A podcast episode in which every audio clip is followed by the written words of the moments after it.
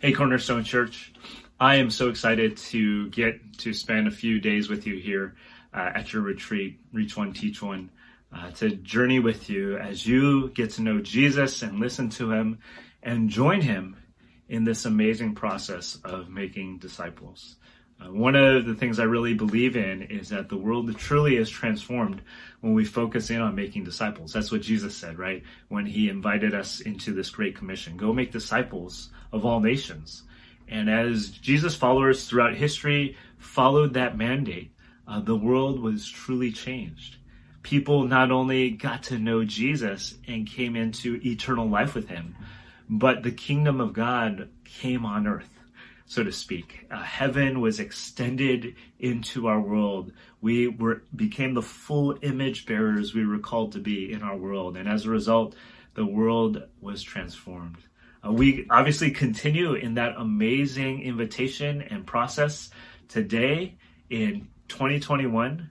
This invitation Jesus gave some 2,000 years ago is still ours for the taking. And so I'm so excited to journey with you as you try to lean in and grow and become better disciple makers. Now, today, my main point is going to be this that Jesus is already at work, even before we show up. He's already at work in people's lives, preparing them, drawing them to Himself for this amazing journey of becoming a disciple of Jesus.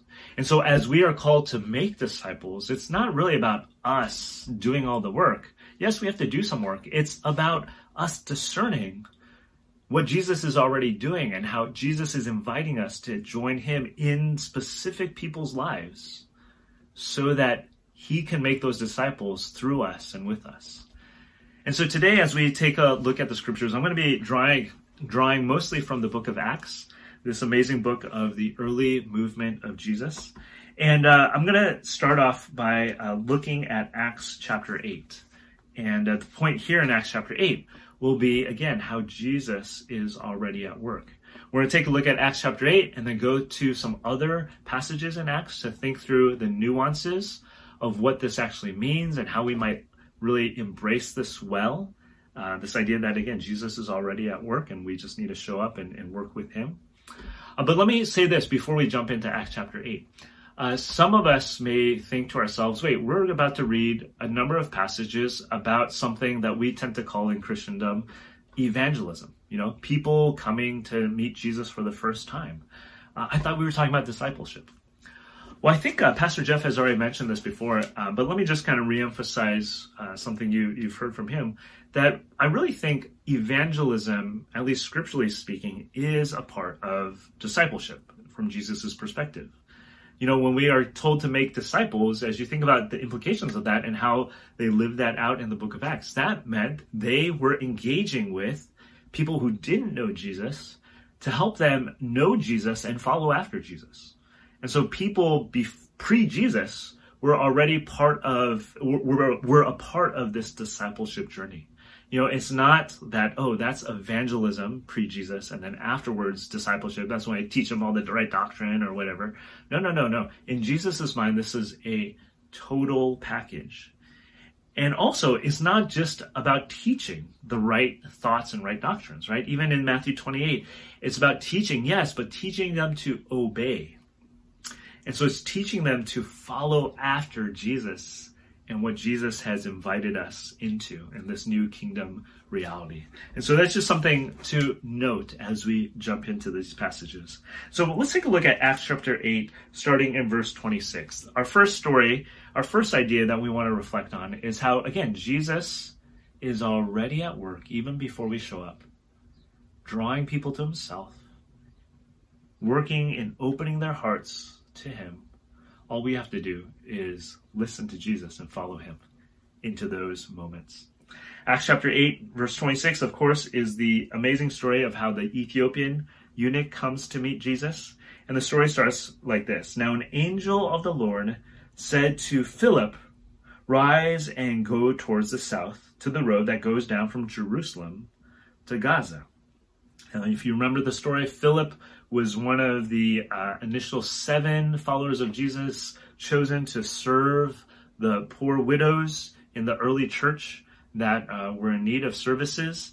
Uh, the apostles didn't, you know, couldn't uh, focus on that. They empowered these uh, Jewish uh, peoples, this this the sect, the Hellenistic Jews of the early church, to find their own leadership, and they empower them to serve these widows. Uh, unfortunately, the church went through its first persecution, where a man named Stephen was killed, and as a result, the early church in Jerusalem got scattered, and these followers of Jesus got kind of you know strewn all across the early Mediterranean world. And as they were going through that, um, the um, you know Philip ends up in this situation where the Holy Spirit is trying to tell him, "Hey, I need you to go to this certain place," right? And so this is a really interesting place, the road that is from Jerusalem to Gaza, verse 28. And it's interesting because if you look at the end of verse 28, the author, which is Luke in this case, tells us explicitly, he says this, this is a desert place. Let's kind of let that sink in. I, I like how Luke kind of inserts that added detail because if you think, if you put yourself in Philip's shoes, you might be thinking to yourself, wait, I just heard the Holy Spirit tell me to go here and wait a second, there's like nothing there.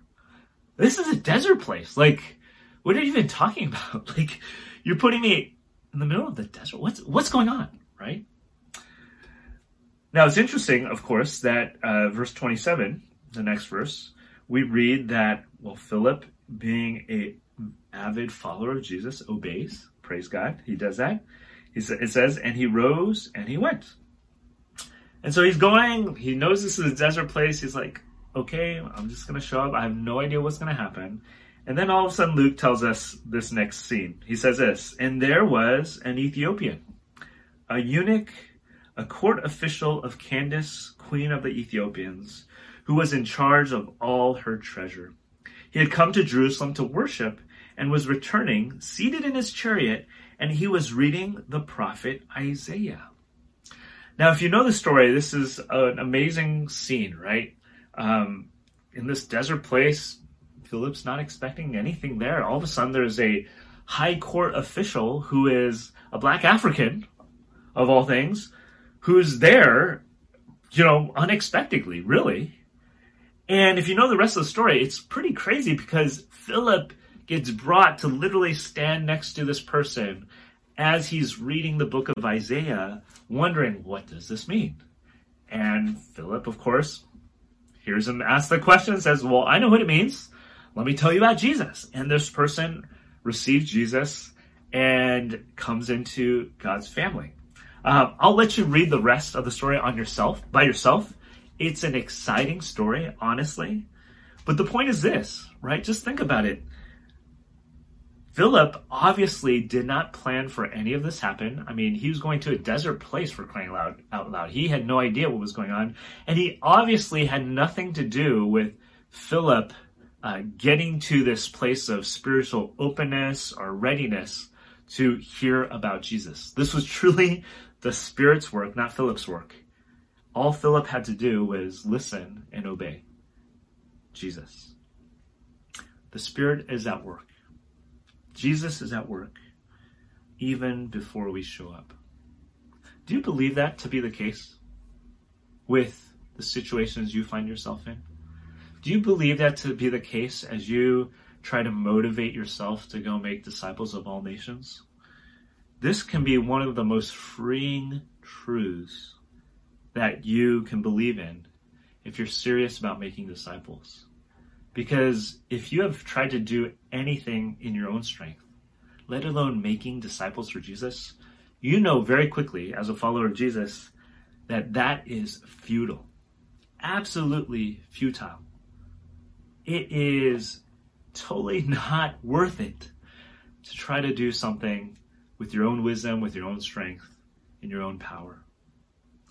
The Spirit of God is the one who makes disciples through us.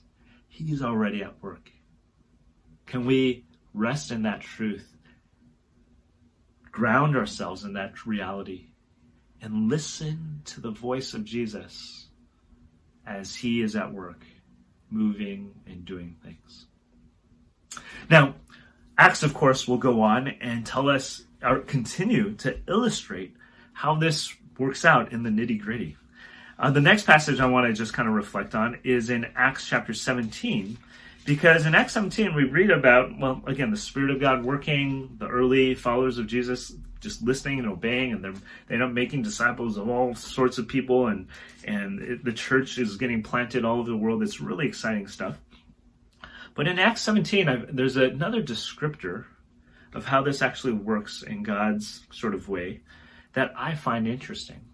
Not only is the Spirit of God at work with people that don't know Him before we show up, but more specifically, the Spirit of God has determined the specific people around us. More specifically, He has determined the people's locations and their time in their spiritual journey and in their life journey and he has basically put people in the right places at the right time around us so that they can hear about Jesus. Let me let me read to you how uh, Paul describes this reality in Acts chapter 17.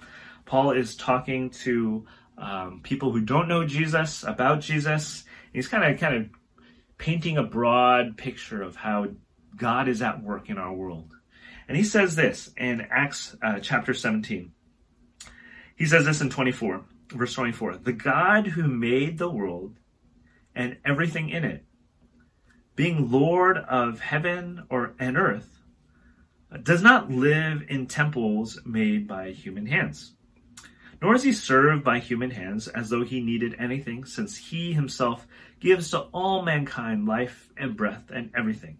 So he's, he, he's talking about how God is just above all, right? How he is Lord of everything. He is kind of above our human manipulation and coercion and things like this. But notice what he says in the next verse as he as he continues to explain this God who is above all. He says this in verse 26. And he, God, made from one man every nation of mankind. Okay, we know that to be true. God created Adam. Through Adam, humanity was created. But notice what he says about this he made one man uh, uh, from one man every nation of mankind check this out to live on all the face of the earth having determined their allotted periods of time and having determined the boundaries number 2 of their dwelling place. So he's determined the period of time that they exist and where they live the boundaries of where they live. Check this out verse 27 so that they should seek God. Just kind of think about that. I think what Paul's trying to tell us is that the people that are around us today who don't know Jesus, the people at your workplace, people in your neighborhood, the people in your family, the people on your social media feed, uh, the people at school, they are there at this time, at this period of time, in that specific place next to you and I, so that they might seek God. It's a powerful claim, isn't it? I wonder what would happen if you and I looked at our world through that reality. I mean, what if you and I woke up every day realizing that, wow, God, today people are going to be around me. My friends are going to be around me. My family's going to be around me. My coworkers are going to be around me. And it is none of that's by accident. God, you have specifically put them there. In this moment in time, in that specific location, with the hopes that they will seek you. And oh my goodness, I'm next to them too. And you've invited me to, to make disciples of them. Well, what does this mean? What if we all looked at our surroundings that way? And what if we were all, going back to point number one, in tune with the Holy Spirit, recognizing that He has put them there and is at work somehow in them even before we show up? You know, tomorrow you're going to um, hear from uh, a good friend of mine, Miguel, and uh, we're going to have a conversation together. And we're going to talk about how we met each other in the pandemic because we were serving our community. And you're just going to hear a story of how essentially I was kind of aware that, oh, maybe this is a relationship God wants me to be a, a witness to Him about. Uh, this is a relationship that's not by accident.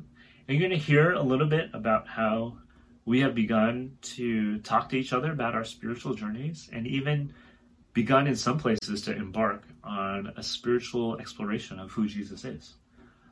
And so I'm excited to share that story with you. But I have a feeling today, right now, quite literally, right outside your door, just 10 yards away from you, right in front of your social media feed, literally one click away from you. I have a feeling that there are people in those spaces that are not there by accident.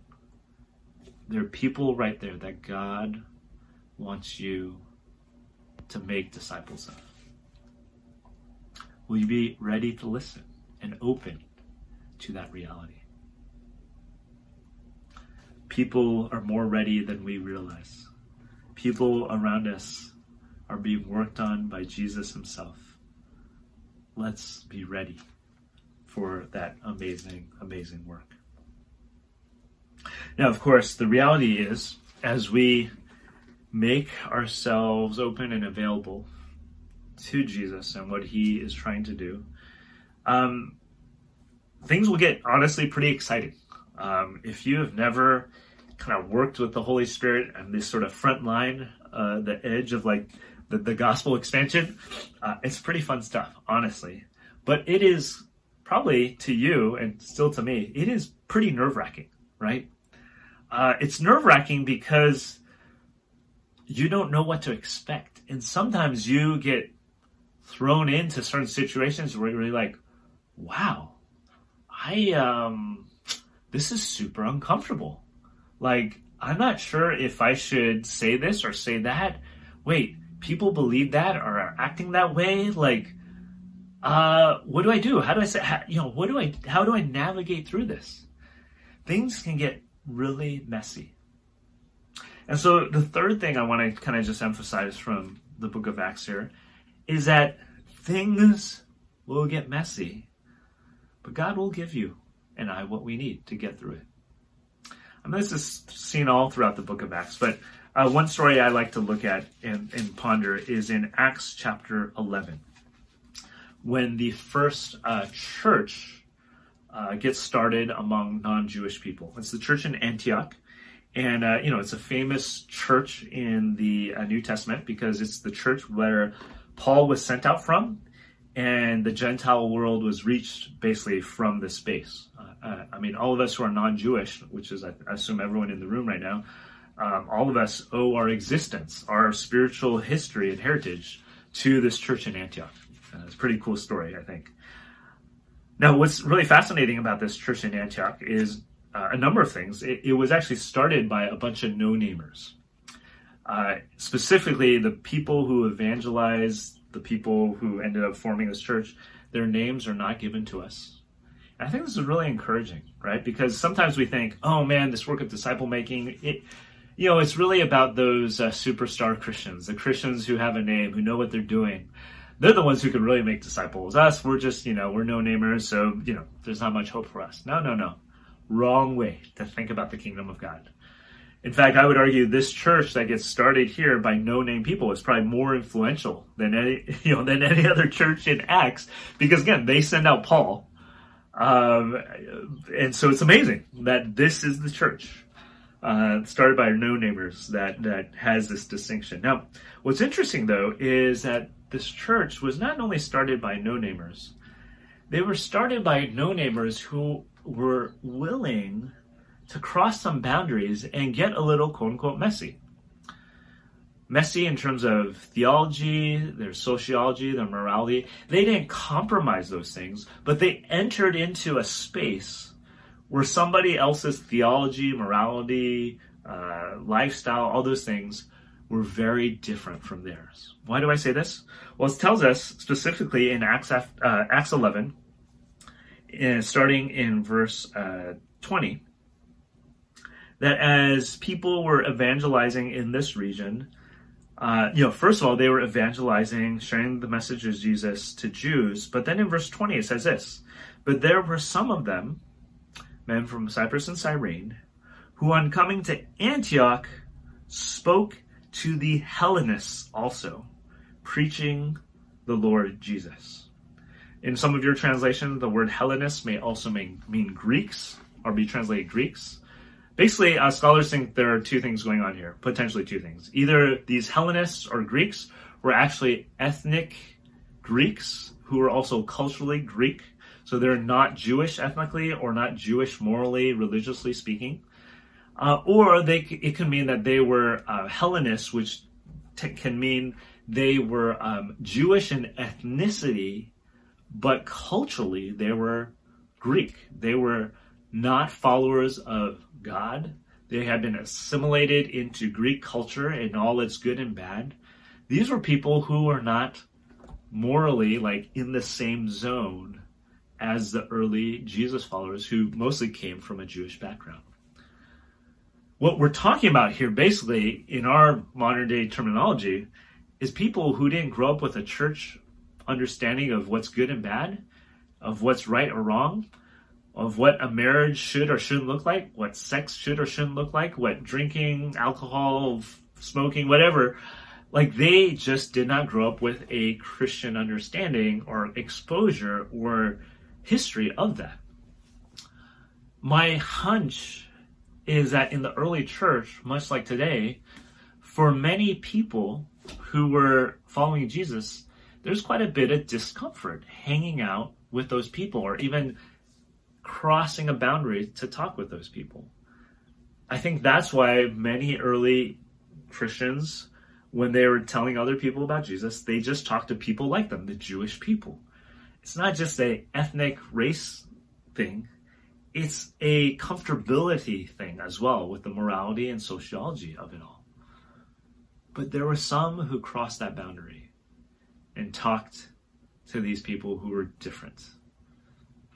And you can probably imagine things got pretty uncomfortable pretty quickly, right? I mean, you probably imagine there were situations where people were like, you know, living with people that they're like, oh, you're in that kind of relationship with somebody. People's language and their choice of words and content of their jokes were like very different from theirs. And my hunch is that it would have taken some divine help to recognize wait a second, I can't let that stop me. I need to go beyond that.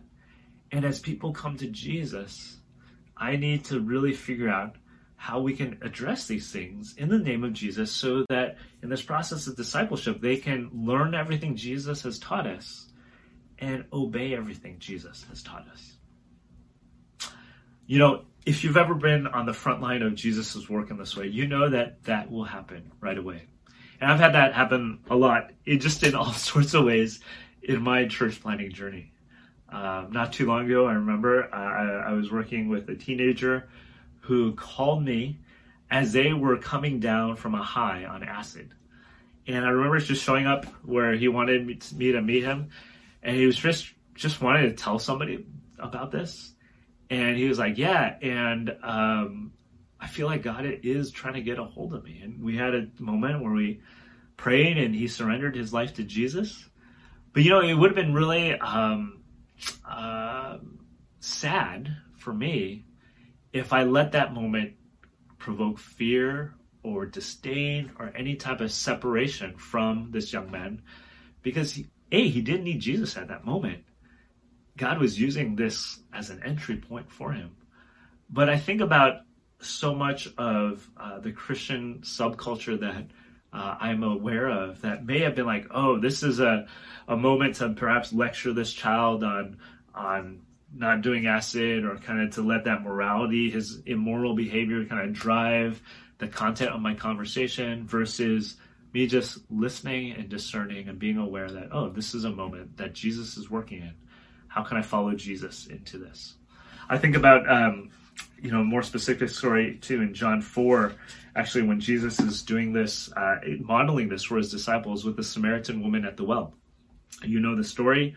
Uh, Jesus is there, and this woman has had five husbands, is current living, currently living with somebody who's not her husband. So, um, you know, this is a, a woman who probably is not looked upon very highly uh, in her town. Uh, you know, to put it lightly, maybe she was seen as a slut or somebody who, like, oh, man, you know, you don't want to hang out with those, especially if you're religious. But Jesus, of course, sees beyond all that. And he sees that this is a woman who eventually will plant the church in the Samaritan village, right? Because this is the woman who brings the whole village to Jesus. Jesus comes into the village later and they have a great time. This village essentially turns to Jesus. She's the first church planter, by the way, uh, in the New Testament. But um, what I find fascinating, of course, is that when they have this conversation where Jesus begins to talk to her about what she really needs, yeah, Jesus brings up the the the the romance, sexual, you know, lifestyle issue, but Jesus doesn't like make that his point. He realizes there is a deeper thing going on underneath for this woman, this desire for living water, and he brings the conversation there and ultimately brings her to the true living water, which is himself. Uh, we need to learn how to do that. We need to learn how to not let the mess of the world kind of stop us from going deeper to the actual needs of our world, the actual needs of our coworkers and friends and family around us. The need is ultimately Jesus.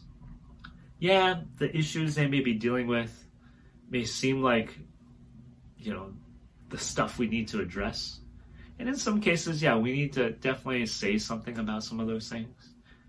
But the reason why people go in all sorts of dis- uh, directions and engage in all sorts of behaviors we would call quote unquote sinful, the reason people do that is because their deepest needs aren't being met by Jesus.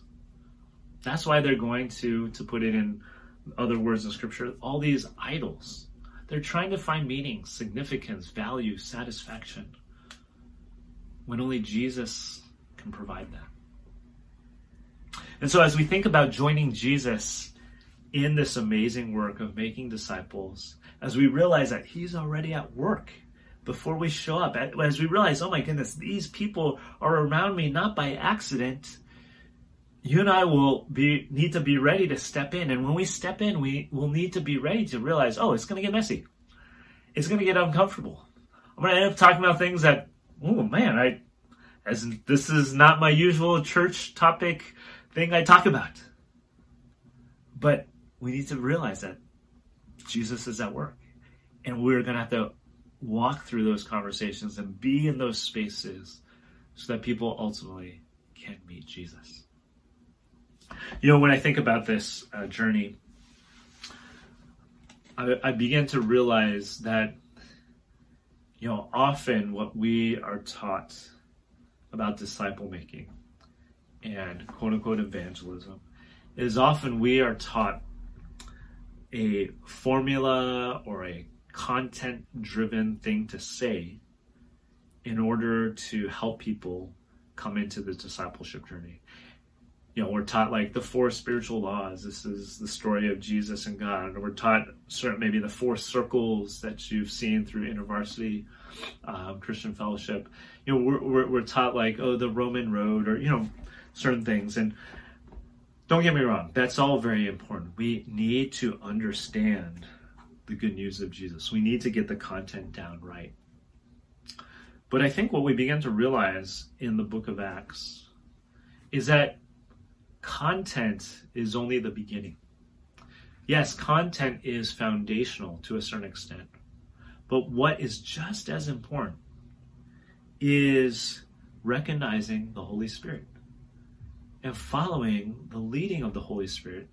Because ultimately, again, the Holy Spirit is the one who is doing the work of softening people up, opening people up to Him. He's the one who's bringing people to us so we can join with him to talk about Jesus. And that all requires ultimately not just head knowledge and content acquisition, but that kind of understanding will force us to grow in courage. We need courage as well as content to join in this amazing mission of Jesus. And so, can I ask you tonight, and you're going to take some time to process with your um, small groups, where are you when it comes to courage? Is that a, a muscle you need to begin to train yourself in? Can I encourage you? It's worth it to start stepping out in courage.